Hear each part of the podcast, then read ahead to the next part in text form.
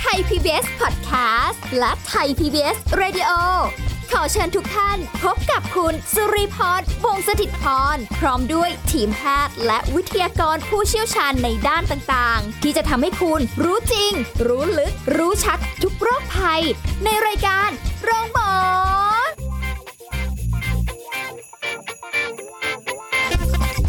วัสดีค่ะ คุณผู้ฟังค่ะขอต้อนรับเข้าสู่รายการโรงหมอค่ะ วันนี้เรามาพบกันที่เก่าเวลาเดิมนะคะ แล้วก็ที่เราจะคุยกันในวันนี้ก็เป็นอีกสาระหนึ่งที่อยากจะให้คุณผู้ฟังได้ติดตามรับฟังกัน ถึงเรื่องของการสอนเพศศึกษา เราจะเห็นว่าช่วงที่ผ่านมาเอาสมัยตอนที่ยังเรียนหนังสืออยู่ เรื่องเพศศึกษาก็จะแบบดูเป็นพื้นฐานทั่วไป แต่ทุกวันนี้ในการสอนเพศศึกษาจะเปลี่ยนไปไหมหรือว่ารูปแบบจะเป็นยังไง หรือว่าถ้าสอนไปแล้วมันจะเป็นดาบสองคมหรือเปล่าเนี่ยอันนี้ไม่แน่ใจเราต้องพูดคุยกับผู้ช่วยศาสตราจารย์ ดรจันวิภาดิโลกสัมพันธ์ ผู้ทรงคุณวุฒิมหาวิทยาลัยราชภัฏบ้านสมเด็จเจ้าพระยา ผู้เชี่ยวชาญด้านความสัมพันธ์และครอบครัวค่ะ สวัสดีค่ะอาจารย์ค่ะค่ะ สวัสดีค่ะ สวัสดีค่ะท่านผู้ฟังทุกท่านค่ะค่ะ ไม่แน่ใจว่ายุคสมัยนี้น้องๆที่เรียนหนังสือกันอยู่ เรื่องของเพศศึกษาเขาเรียนกันแบบไหน สมัยที่ตอน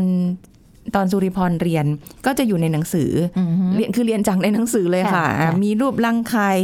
นู่นนี่นั่น แต่ว่าจะไม่ได้แบบคุยอะไรที่แบบเยอะแยะมากมายค่ะหรือว่ามีเป็นโมเดลค่ะมาให้ดูนะคะ แล้วอาจารย์ก็จะไม่ได้สอนอะไรเยอะค่ะประมาณนั้น ทีนี้ก็ไม่รู้ว่าจริง ๆ แล้วเราควรจะ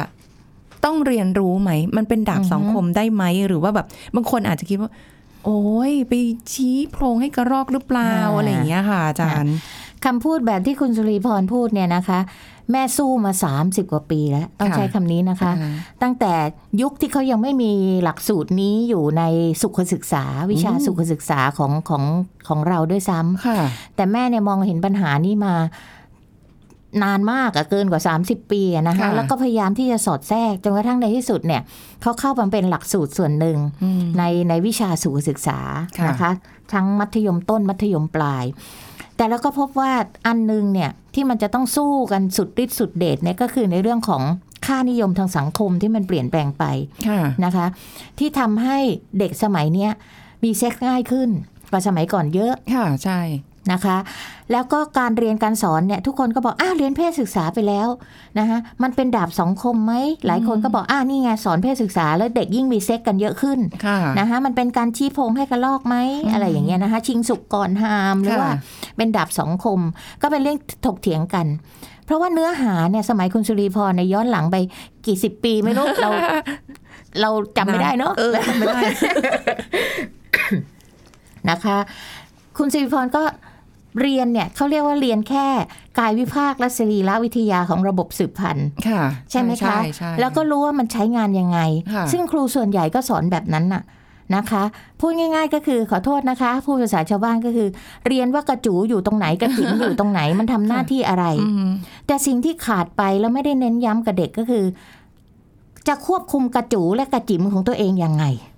อ๋อใช่ไม่ได้เรียนนะคะอย่างตรงนี้แหละใช่ที่มันสำคัญ เพราะว่าวัยรุ่นกับกับเขาเรียกว่าอะไรความพลุ่งพล่านเรื่องเซ็กส์เนี่ยนะคะค่ะความไวต่อความรู้สึกทางเพศเนี่ย มันมีห้ามไม่ได้อืมตั้งแต่สมัยปู่ตายายยายของเราเนี่ยมันก็มีแล้วค่ะนะคะที่มีมีอารมณ์อยากจะมีแฟน อยากจะมีชู้สาว อยากจะมีค่ะอะไรเงี้ยแต่เมื่อมีแล้วเนี่ยสิคะจะจัดการยังไงกับตัวเองเออ ที่มันจะถูกต้องตามทำนองครองธรรมค่ะนะคะ เพราะว่าการมีเพศสัมพันธ์อ้าวนี่ก็เด็กนี่ก็เด็กยังไม่ถึงอายุ 18 แล้วมีเพศสัมพันธ์กันผิดกฎหมายนะคะถูกไหมคะ มันผิดกฎหมาค่ะยค่ะนะคะ แล้วความพร้อมทางด้านร่างกายจิตใจอารมณ์สังคมเนี่ยมันก็ยังไม่พร้อมอืมแต่มันอยากอะนะคะแล้วมันค่ะก็อยากรู้อยากลองค่ะนะคะซึ่งตรงเนี้ยจริง ๆ แล้วเพศศึกษาช่วยได้นะคะ แต่ว่า เราเอามาใช้อย่างถูกต้องไหมอะ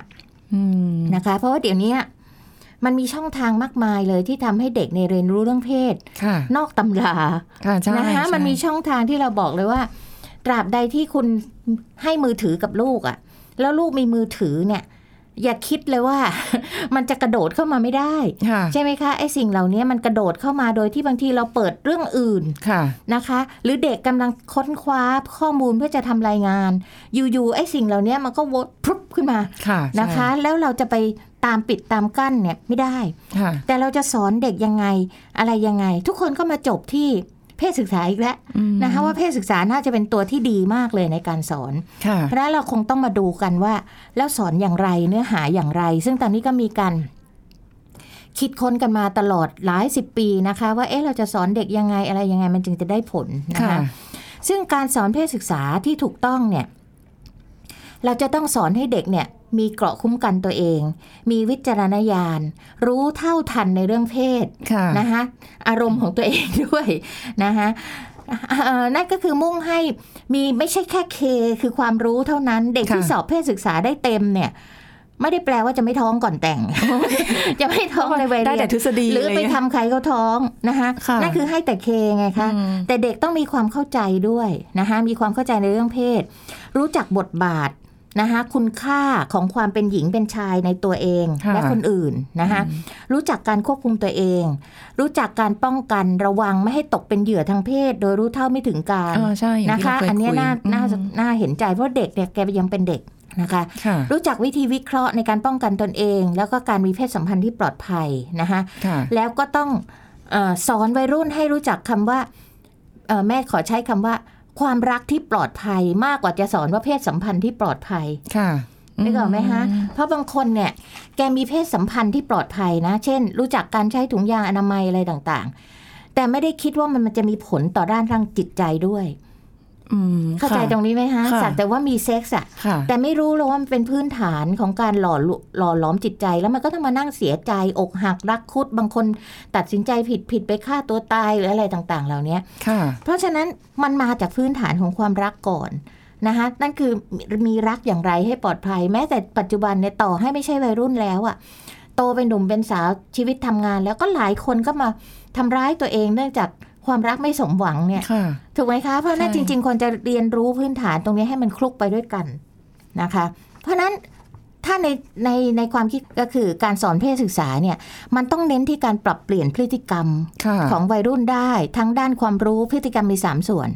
ส่วนที่ 1 คือความรู้ ส่วนที่ 2 คือทัศนคติค่ะนะคะแล้วส่วนที่ 3 ก็คือพฤติกรรมการปฏิบัติจริง ๆ มันต้องเน้นตรงนี้ให้ได้ เช่น ถ้าเด็กมีค่านิยม หรือมีความคิดเกี่ยวกับเรื่องเซ็กส์ในทางที่ไม่ถูกต้อง เช่นคิดว่าการมีเซ็กส์คือการแสดงความรัก ซึ่งเด็กผู้หญิงคิดอย่างนั้นกันเยอะใช่ต้องมาค่ะคิดใหม่ ว่าผู้หญิงอาจจะคิดอย่างนั้นได้ แต่ผู้ชายคิดเหมือนเราไหมไม่ใช่อืมนะคะสำหรับผู้ชายการมีเซ็กส์คือการได้ระบายความต้องการทางเพศกับใครสักคนหนึ่งค่ะนะคะแต่ไม่ได้มีความรักเป็นพื้นฐานก็ได้อ๋อ เพราะฉะนั้นการที่ผู้ชายเขามามีเซ็กส์กับเรา ไม่ได้แปลว่าเขารักเราเสมอ ค่ะ แต่ผู้หญิง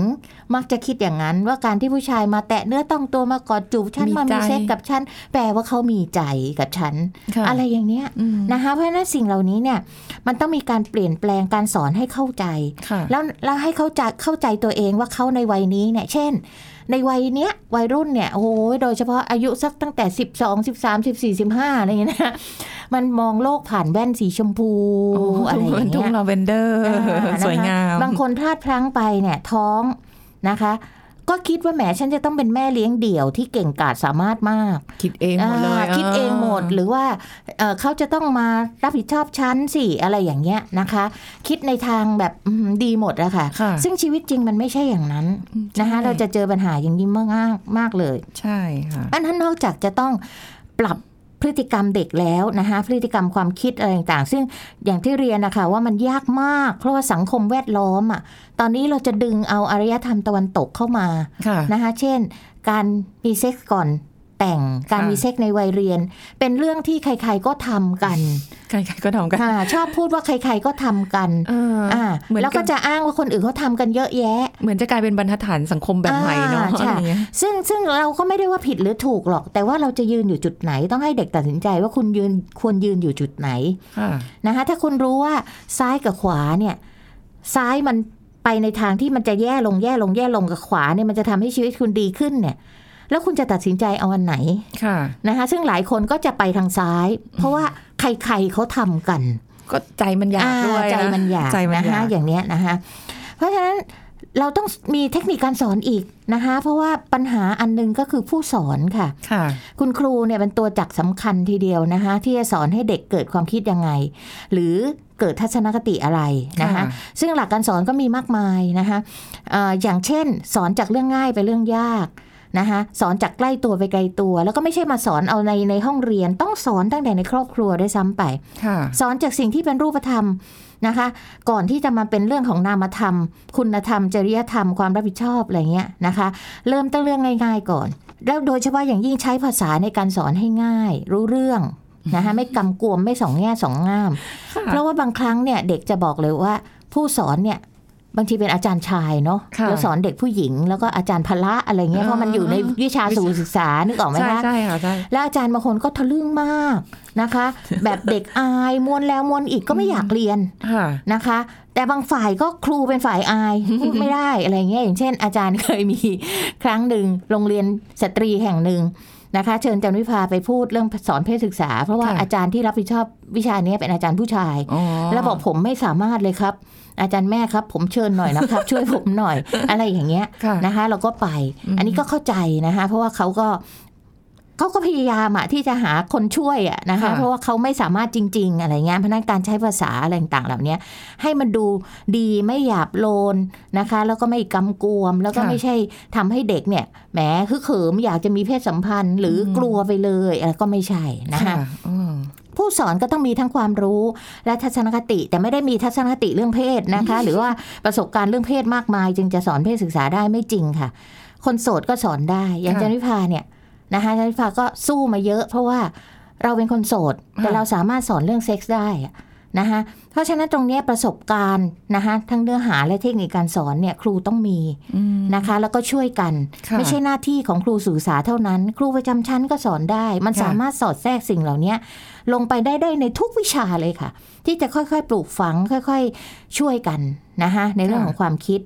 แล้วก็การตอบข้อซักถามเนี่ยก็ควรจะตอบกันอย่างตรงไปตรงมานะคะเพื่อให้เชื่อมั่น แล้วก็มีเหตุผล เพราะเด็กรุ่นใหม่เนี่ย คุณไปสอนเขาต้องอย่างนั้นต้องอย่างนี้ไม่ได้นะคะอืมต้องมีเหตุผลว่าทำไมถึงทำอย่างนั้นทำไมถึงทำอย่างนี้อะไรอย่างเงี้ยค่ะนะคะค่ะเพราะฉะนั้นก็จะ ถ้าเรามองอย่างนี้ยเราจะเห็นเลยว่าการสอนเพศศึกษาเป็นเรื่องจำเป็นนะ แต่ไม่ใช่เรื่องง่ายค่ะนะเพราะฉะนั้นสื่อเนี่ยบางครั้งสื่อบางอย่างก็ทำให้เด็กเนี่ยเอ่อกระตุ้นให้เด็กอยากรู้อยากเห็นอยากลองนะคะ เช่นไอ้สื่ออะไรที่มันวับแวมแวมหรือละครทีวีค่ะบางเรื่องซีรีส์ที่เด็กติดมากๆเนี่ยเราไปดูสิคะ เด็กก็มีความรู้สึกว่าโอ้โห อันนี้คือ เจ๋งว่ะ นะคะเป็นตัวแบบเป็นอะไรอย่างเงี้ย เพราะนั้นเราลำบากค่ะ ตรงเนี้ยเราค่อนข้างลำบากทีเดียวค่ะนะคะอืมมันอาจจะต่างจากในยุคที่เราเรียนตอนสมัยเด็ก ๆ ที่มันแบบอาจจะด้วยความที่สื่อเราค่ะไม่มีสังคมออนไลน์แบบนี้ค่ะไม่ต้องมีโซเชียลมีอะไรค่ะอย่างเงี้ยค่ะแต่พอยุคนี้ปุ๊บอะไรหลายอย่างมันมันใกล้ตัวมากเลยค่ะอาจารย์ เข้าไปคลิกเดียว หรือไม่ต้องคลิกอะเผลอไปกดหรืออะไรเงี้ยขึ้นมาใช่ค่ะแบบตลอดใช่แล้วก็ค่ะมีเป็นแบบ ที่เจอบ่อยๆเลยคือสังคมยุคใหม่นี้ไม่แน่ใจว่าเป็นค่านิยมหรือเปล่า ที่จะต้องมาเต้นโชว์อืมมาอะไรเงี้ยมันคือมันง่ายมากอือฮึเออเป็นช่องทางแบบเนี้ยค่ะเยอะ แล้วก็มีมีบอกว่าถ้าไม่ทำอย่างนี้ก็ไม่ดังสิอะไรอย่างเงี้ยใช่ไหมฮะแต่ว่ามันเป็นทางที่ถูกต้องไหมเพราะนั้นถึงต้องบอกว่าถ้าครอบครัวใกล้ชิดเด็กกันนะคะ ดูสื่ออะไรดูด้วยกัน แล้วเราคอยให้คำแนะนำเขาดีๆเนี่ยนะคะ เพราะฉะนั้นอาจันวิภาจะถือโอกาสอย่างนี้ว่า เวลาที่เราสอนเพศศึกษากับลูกเนี่ยเราเริ่มที่บ้าน พ่อแม่ค่ะเนี่ยเป็นคนที่สอนได้ดีที่สุดเลย อย่ารอโอกาส เช่นบางคนรอไม่ไหลลูกมันจะถามนะว่าเด็กเกิดมาได้ยังไงเออไม่ต้องรอค่ะค่ะนะคะต้องหาโอกาสและฉวยโอกาสค่ะนะคะ ที่จะสอนลูกได้ทุกเรื่อง อาอย่างเช่นมีละครเราดูละครด้วยกัน แล้วเราก็บอกเออในละครเนี่ยมันเป็นอย่างนี้อย่างนี้อะไรอย่างเงี้ยนะคะค่ะก็พยายามให้ทัศนคติกับเด็กที่ถูกต้องถามเขาว่าเขาคิดยังไงค่ะแล้วเราพยายามช่วยแก้ไขเขาอืมอย่าไปสั่งหรือว่าไปดุด่าว่ากล่าวเขาอืมนะคะแต่ฟังความคิดเห็นเขาก่อนว่าเป็นค่ะยังไงนะคะ เช่นสมมติว่าในตัวแบบในละครเนี่ย ยังเรียนหนังสืออยู่เลย แล้วก็ค่ะมีเซ็กกันท้องเราก็อาจจะเอาขึ้นมาถามว่าเออเนี่ยถ้าเป็นหนูเนี่ยหนูคิดว่าจะเป็นยังไงค่ะมีดีไหมนะคะถ้าเด็กกับดีมีแฟนแล้วมีเซ็กกันดีอย่าเพิ่งไปดุอ้ายคิดทุเรเลศคิดอย่างนี้ได้ไงอะไรอย่างเงี้ยนะคะอ่าฮะเด็กจะไม่กล้าพูดกับเราเลยค่ะแต่เราจะบอกว่าเออมันเพราะอะไรหรออะทีนี้ฟังแม่มั้งนะ แม่ว่าถ้าเกิดอย่างนี้นะมันเป็นยังไงหนึ่งสองสามสี่อืมเด็กเขาก็จะได้เปรียบเทียบค่ะนะคะค่อยๆคุยกันดีๆ แล้วก็อย่าคิดว่าสิ่งที่เด็กพูดมาทั้งหมดนั้นเป็นเรื่องเลวร้ายค่ะนะคะแต่เราจะได้ใกล้ชิดลูกมากขึ้น แล้วเราก็ค่อยๆ เริ่มสอนเข้าไปเรื่อยๆ อย่างนี้ยค่ะค่ะ บางทีเขาอาจจะไม่ได้ไปไปเลวร้ายอย่างที่เราคิดใช่ไปก่อนใช่เองก็ได้นะคะค่ะแต่อีกส่วนหนึ่งคือห่วงเหมือนกันอาจารย์ว่าเอ่อคุณพ่อคุณแม่อาจจะคุยด้วย แต่พอไปอยู่กลุ่มเพื่อนเพื่อนก็เฟี้ยวฟ้าวเหลือเกินใช่ค่ะใช่แล้วก็ค่ะแบบว่ามีความรู้สึกว่า เอ๊ะ เพื่อนยังทำได้เลยอะค่ะเพื่อนยังแบบนู่นนี่นั่นค่ะตัวเราอะไรเงี้ยรู้สึกค่ะแบบ ดูเหมือนกับแบบเราไม่เก่งไม่เชี่ยวค่ะค่ะเหมือนเพื่อนอะไรเงี้ยนั่นเลยค่ะเพราะฉะนั้นตรงนั้นแหละที่คุณพ่อคุณแม่เนี่ย ควรจะใช้เวลากับลูกเยอะๆ โดยเฉพาะช่วงคาบเกี่ยวที่กำลังจะเป็นวัยรุ่น กับข้ามเป็นวัยรุ่น เพราะเป็นวัยรุ่นปั๊บเนี่ยเขาจะไม่ฟังพ่อแม่ละเขาจะค่ะฟังแต่เพื่อน แต่ถ้าเราใกล้ชิดเขาไว้ตั้งแต่เขาเป็นเด็กก่อนที่จะเข้าสู่วัยรุ่นเนี่ยนะคะค่ะ แล้วก็รู้จักกับเพื่อนเขาอือฮึเผลอๆก็เอาเพื่อนเข้ามานั่งคุยด้วยมานั่งคุยกันอะไรอย่างเงี้ยค่ะมันไม่ได้แปลว่ากลุ่มนี้เขาเป็นอย่างนี้แล้วลูกลูกเราจะต้องไปตามเขาเสมอไป ถึงต้องบอกว่าต้องสอนให้เด็กมีจุดยืนค่ะจำเป็นไหมขอโทษนะคะเขาทำเลวเราต้องเลวตามเขาเนี่ยอืมนะคะแต่เด็กเราเนี่ยมันเป็นอย่างนั้นเยอะ แต่ทำยังไงแต่ไม่ได้บอกว่าหมดหวังนะคะค่ะ เด็กหลายคนก็ยังยืนอยู่บนฐานที่ดีอยู่ โดยเฉพาะตัวที่จะทำให้เด็กเนี่ยยึดมั่นได้ดีมากคืออะไรไหมคะ ความรักของพ่อกับแม่อืมนะคะความกตัญญูอันนี้ผลงานวิจัยของจันวิภาเองเลยนะคะค่ะว่าอะไรที่ยังไม่ดึงเด็กเข้าไปในการมีเพศสัมพันธ์ในวัยเรียนเนี่ยที่ค่ะเคยทำวิจัยไว้เนี่ย ตัวหนึ่งที่เห็นชัดเลยคือความกตัญญูอืมนะคะที่เขาค่ะมีความผูกพันกับพ่อแม่แล้วรู้ว่าถ้าเขาทำอย่างเงี้ย พ่อแม่จะเสียใจมาก มันก็ยั้งเขาไว้ได้ค่ะนะคะอืมอันนี้ก็เป็นเป็นสิ่งที่จะจำเป็นหรือไม่อันนี้เรายังไม่ตอบนะคะค่ะแต่ว่าเดี๋ยวค่อยมาคุยกันในช่วงหน้าว่า เอ๊ะแล้วในการจะสอนเพศศึกษาเราต้องบรรจุอะไรลงไปในนั้นบ้างนะคะ เดี๋ยวช่วงหน้าค่ะ พักกันสักครู่แล้วกลับมาฟังกันต่อค่ะ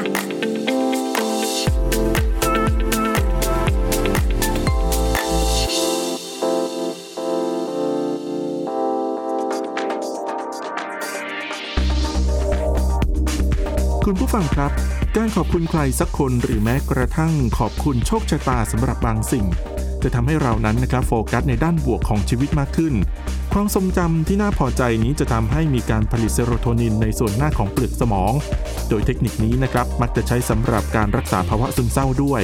นอกจากนี้นะครับหากมีความกังวลจะทำให้สมองทำงานหนักและเสียพลังงานจำนวนมาก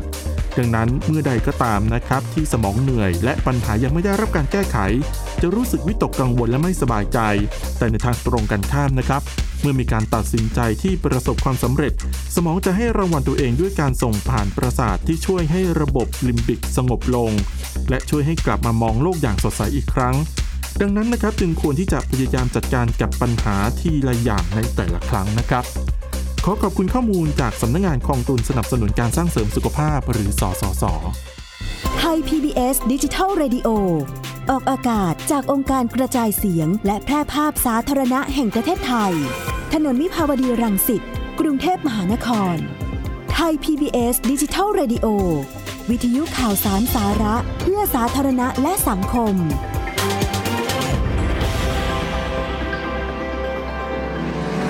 คุณกำลังฟังรายการโรงหมอ รายการสุขภาพเพื่อคุณจากเรา เอาละค่ะ คุณผู้ฟังคะกลับมาพูดคุยกันต่อค่ะสำหรับเรื่องการสอนเพศศึกษาสิ่งจำเป็นหรือดาบสองคมนะคะ คุณผู้ฟังก็จะต้องเป็นผู้ที่เออลองคิดไตร่ตรองดูสิ่งที่เราคุยกันในวันนี้ อาจารย์คะเราคุยกันนอกรอบเมื่อกี้น่าสนใจมากพอดีเป็นประเด็นหัวข้อ ที่บอกว่าเดี๋ยวนี้ด้วยความที่มันเป็นโซเชียลนะคะค่ะแล้วก็ในในระบบการสอนเพศศึกษาเนี่ย เชื่อว่าอาจจะไม่ได้บรรจุเรื่องพวกเนี้ย เข้าไปหรอกเข้าไปแต่ว่าค่ะมันจะเป็นหลักวิชาการซะมากกว่า นู่นนี่นั่นว่าเออถ้าอสุจิเข้าไปแล้วจะยังไงมันท้องได้ยังไงอะไรอย่างงี้ใช่ไหมคะแต่เดี๋ยวนี้รูปแบบของเออสื่อมันที่ที่นำเสนออะค่ะมันเปลี่ยนไปมากนะคะใช่ค่ะที่คุยกันนอกรอบเมื่อกี้คือ เอาแหละมานั่งคุยกันบนเตียงเลยอะอืมอันนี้ดูเองเลยนะคะค่ะคุณผู้ฟังนั่งคุยกันบนเตียงมีผู้ชายเป็นผู้ดำเนินรายการอืมผู้หญิงก็ใส่นุ่งน้อยห่มน้อยนะคะ มานั่งคุยกันเรื่องเพศเรื่องเพศเลยแบบ ใช้คำว่าจงครึมอืมฮึถามอะไรคือแบบอืมฮึเราเป็นผู้หญิงฟังเองเนี่ย เรายังรู้สึกแบบ โอ้โห ขนาดนี้เลยเหรอค่ะแล้วเนี้ยอาจารย์มันเข้าถึงง่ายกว่าที่แบบใช่ค่ะครูจะมานั่งสอนว่าใช่ค่ะเอาละเธอเปิดหน้านั้นหน้านี้มาคุยเผลอๆมีไลฟ์สดว้ายถูกไหมฮะเผลอๆมีไลฟ์สดใช่ซึ่งใช่สิ่งเหล่านี้จริง ๆ แล้วเอ่อมันเป็นเทคนิคการสอนนะคะค่ะนะคะ เคยมีเจ้าหน้าที่เนี่ยเคยเข้าไปสอนนี่คือเมื่อ20-30ปีที่แล้วเนี่ยนะเคยมีเด็กบอกอาจารย์ ขอดูหนังโป๊ได้ไหมอืมในยุคนั้นเนี่ยมันยังไม่มีโทรศัพท์มือถือยังไม่มีค่ะอะไรใช่ไหมคะเอ่อถ้าเป็นคนอื่นเนี่ยเขาคงว่าเด็กแล้วนะทุเรศอะไรเงี้ยนะคะเอ่อสมัยก่อนมันจะเป็นวิดีโอใช่ใช่นะคะใช่วิดีโอค่ะโป๊อะไรพวกเนี้ยอืมจานิพาบอกเด็กเลยค่ะ บอกว่า ครูเป็นครูนะลูกเปิดให้นี่คงเป็นเรื่องใหญ่ แต่ครูจะเล่าให้ฟังเอานะคะสิเพราะฉะนั้นเด็กมันถึงได้มีความรู้สึกว่าเขากับเราไม่มีแก็บกันไงมช่งบอกครูเนี่ยว่างสวมหมวกของการเป็นครูนะลูกถ้าครูมาเปิดหนังโป๊ให้หนูดูเนี่ยอืมในห้องเรียนเนี่ยมันคงไม่ได้เรื่องหรอกค่ะนะคะ มันก็ผิดจริยธรรมอะไรต่างๆ แต่ว่าครูเล่าให้ฟังได้ว่ามันเป็นยังไง มันมีเรทอะไรบ้างอะไรอย่างเงี้ยนะคะ เพื่อที่จะเข้าถึงเขา เพราะฉะนั้นเดี๋ยวนี้เนี่ยไอ้การที่สัมภาษณ์อะไรแบบที่ว่าเนี่ย ถามว่าตัวเด็กผู้หญิงเองเนี่ย คนดูบวกหรือลบ ถ้าผู้ชายอาจจะรู้สึกบวกเนาะค่ะมันกลายเป็นเซ็กส์เป็นเพศพาณิชย์อะค่ะ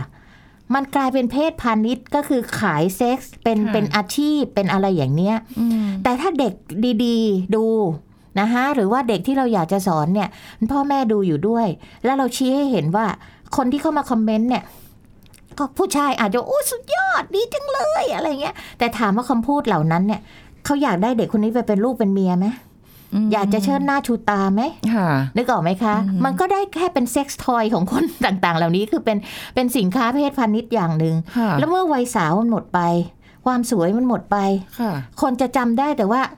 ผู้หญิงคนนี้ทุเรศมากเลยอืมนึกออกไหมคะค่ะในเมื่อเราเป็นสังคมตอนเนี้ยนะ เราเป็นสังคมที่มันยังมีวัฒนธรรมประเพณีไทย แต่มันวิววิวไหม มันวิววิวนะคะผู้ชายเองก็ชอบดูอะไรก็ดู แต่ก็จะดูในเชิงตำหนิไปด้วยว่าค่ะ ตายเดี๋ยวนี้ขนาดนี้กันเลยเหรออืมค่ะ มันน่าเกลียดไหมเนี่ยค่ะมาประจานตัวเองมานั่นมานี่ตัวเอง หรือแม้แต่บางบางอันเนี่ยไปเที่ยวไปเที่ยวเอ่ออะไรคะสถานที่ที่มันไม่ควรน่ะสำหรับผู้หญิงแล้วก็มาเที่ยวเหล้าอะไรต่างๆ อะไรอย่างเงี้ยนะคะ มันก็มีทั้งคนบวกคนลบทั้งนั้นแหละค่ะนะคะเพราะโลกโซเชียลมันเป็นโลกที่น่ากลัวมากนะคะอืมค่ะแต่สิ่งเหล่านี้เราสามารถสอนเด็กได้ เอามาเป็นเทคนิคการสอนได้หมดเลยค่ะค่ะนะคะ เพราะว่าคนที่เขาโชว์แบบเนี้ยบางทีเขาก็รู้เท่าไม่ถึงการ บางทีก็ทำอะไรไปโดยที่ คิดว่าขอให้ดังอ่าขอให้มียอดไลค์เยอะหรือว่ามีรายๆได้มีคนติดตามแบบค่จ้งมีรายได้เข้ามาอืมแต่โดยที่ไม่ได้คิดไปไกลๆถึงค่ะอนาคตอือหือนะคะ ซึ่งเราเนี่ยนี่คือสิ่งที่เด็กกับผู้ใหญ่ต่างกัน ผู้ใหญ่ค่ะเนี่ยจะมองอะไรไปไกลค่ะๆแต่เด็กเนี่ยเขาคิดแค่วันนี้ค่ะนะคะวันนี้ฉันได้ยอดไลค์เท่าไหร่อะไรเท่าไหร่เงี้ยเขาคิดอะไรสั้นๆค่ะนะคะ ซึ่งไม่มีคนชี้นำเขาเพราะเด็กบางคนเนี่ยห่างพ่อห่างแม่ หรือว่าพ่อแม่มัวแต่สนใจกับเรื่องของ การหาไรายได้นะคะ ไม่มีเวลาใส่ใจลูกว่าลูกทำอะไรไปอะไรอย่างนี้เป็นต้นนะคะอืมแล้วเด็กก็ได้ข้อแนะนำจากคนผิดๆค่ะได้ข้อมูลผิดๆนะคะเอาละค่ะ จากในเรื่องเนี้ยเราก็ลองมาดูซิว่า เพราะฉะนั้นในการสอนเพศศึกษาเนี่ยนะคะ ไม่ว่าจะเป็นพ่อแม่สอนหรือครูสอนเนี่ย เราควรจะใส่อะไรลงไปบ้างนะคะค่ะอันนี้เป็นข้อเสนอแนะนะคะ อย่างแรกเลยก็อาจจะต้องให้รู้จักและรู้เท่าทัน เรื่องเพศของตนเองในช่วงวัยต่าง ๆ เช่นในวัยเนี้ยนะคะ วัยรุ่นเนี่ย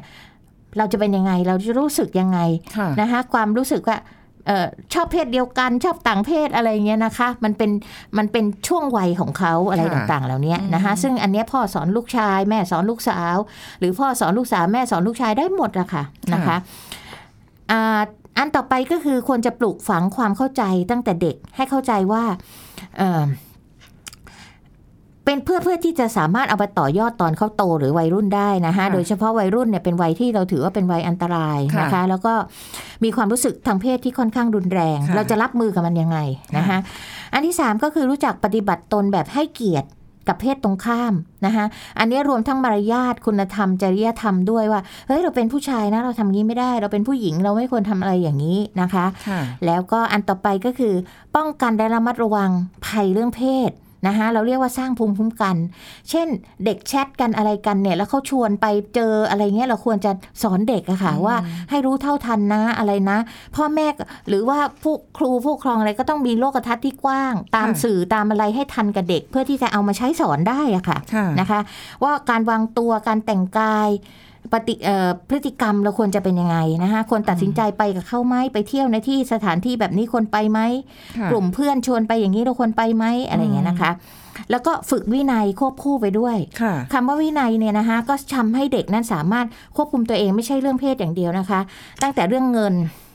ค่ะนะคะเรื่องวัตถุหัดบังคับใจตัวเองนะคะ เพราะเด็กเนี่ยมันจะอยากได้ไปหมดนะคะรวมทั้งเรื่องเซ็กซ์ด้วย อะไรก็จะไวๆไวๆค่ะถ้าเราหัด เอาวินัยควบคู่ไปด้วยก็จะดีขึ้นนะคะเอ่อซึ่งเริ่มตั้งแต่เด็กได้เลยในเรื่องของการมีวินัยเนี่ยแล้วมันจะทำให้เด็กนะรู้จักการปฏิเสธความต้องการของตัวเองด้วยค่ะนะคะที่จะรู้ว่าเอ๊ะเราเนี่ยจะต้องเออไม่ใช่ว่า say yes ตลอดเวลาหรือต้องตามเพื่อนไหลเลื่อนไปตลอดเวลา บางทีค่ะเราก็เป็นตัวที่รั้งเพื่อนได้ด้วยอะไรอย่างเงี้ยนะคะค่ะซึ่งทั้งหมดทั้งมวลเนี่ยนะคะมันต้องใช้ทั้งศาสตร์และทั้งศิลป์ในความเข้าใจ นะคะสอนเด็กไปตามวัย ปรับไปตามเอ่อสไตล์ของแต่ละคนนะคะบุคลิกของแต่ละคน แต่ข้อสำคัญอย่าหลอกลวงอย่าโกหกค่ะนะคะเอ่อเพราะว่าถ้าเราโกหกปั๊บเนี่ยเด็กจะไปหาข้อมูลเอ้ยนี่ไม่เชื่อแล้วหลอกฉันอ๋อเด็กก็จะไปหาข้อมูลจากคนอื่นค่ะแล้วเด็กก็จะถูกล่อลวงได้ง่ายอืมนะคะจากคนอื่นทีเดียวค่ะค่ะเพราะฉะนั้นสิ่งเหล่านี้มันจะทำให้เด็กเนี่ยเอ่อไม่ไม่ปล่อยใจพอเขาได้สิ่งที่เขาเรียนรู้ต้องการ แล้วเนี่ยนะคะเขาก็จะไม่ไปหมกมุ่นกับเรื่องเซ็กส์มาก หรือว่าจิตใจล่องลอยอะไรอย่างเงี้ยนะคะค่ะค่ะอืม ก็เป็นเป็นสิ่งที่เราต้อง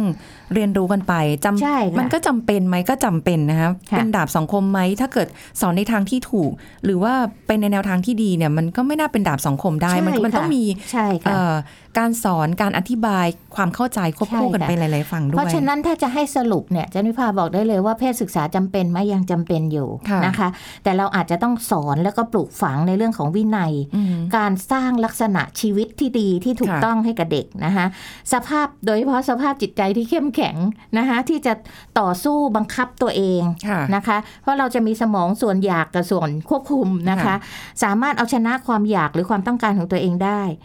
ให้เด็กรู้จักอดเปรี้ยวไว้กินหวานอ่านะคะค่ะน่าเป็นสิ่งที่ดีที่สุดในอนาคต เพราะถามว่าการมีเพศสัมพันธ์เนี่ยจันวิภาคิดว่าต้องห้ามที่สุดก็คือในช่วงของวัยเรียน ค่ะนะคะนี่ก็ต้องระวังนะ อนาคตเราจะดีหรือไม่ก็อยู่ช่วงนี้แหละใช่นะคะ วันนี้ขอบคุณอาจารย์จันวิภาค่ะ ค่ะสยิวันสดีค่ะ สวัสดีค่ะ หมดเวลาแล้วค่ะคุณผู้ฟังคะพบกันใหม่ครั้งหน้าค่ะ สุริพรลาไปก่อน สวัสดีค่ะ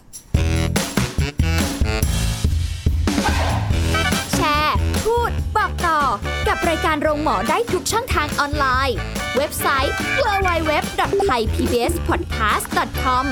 แอปพลิเคชัน Thai PBS Podcast Facebook Twitter Instagram Thai PBS Podcast และฟังได้มากขึ้นกับพอดแคสต์โรงหมอ ที่ Apple, Google, Spotify, SoundCloud และ Podbean ทุกเรื่องทุกโรค บอกรายการโรงหมอ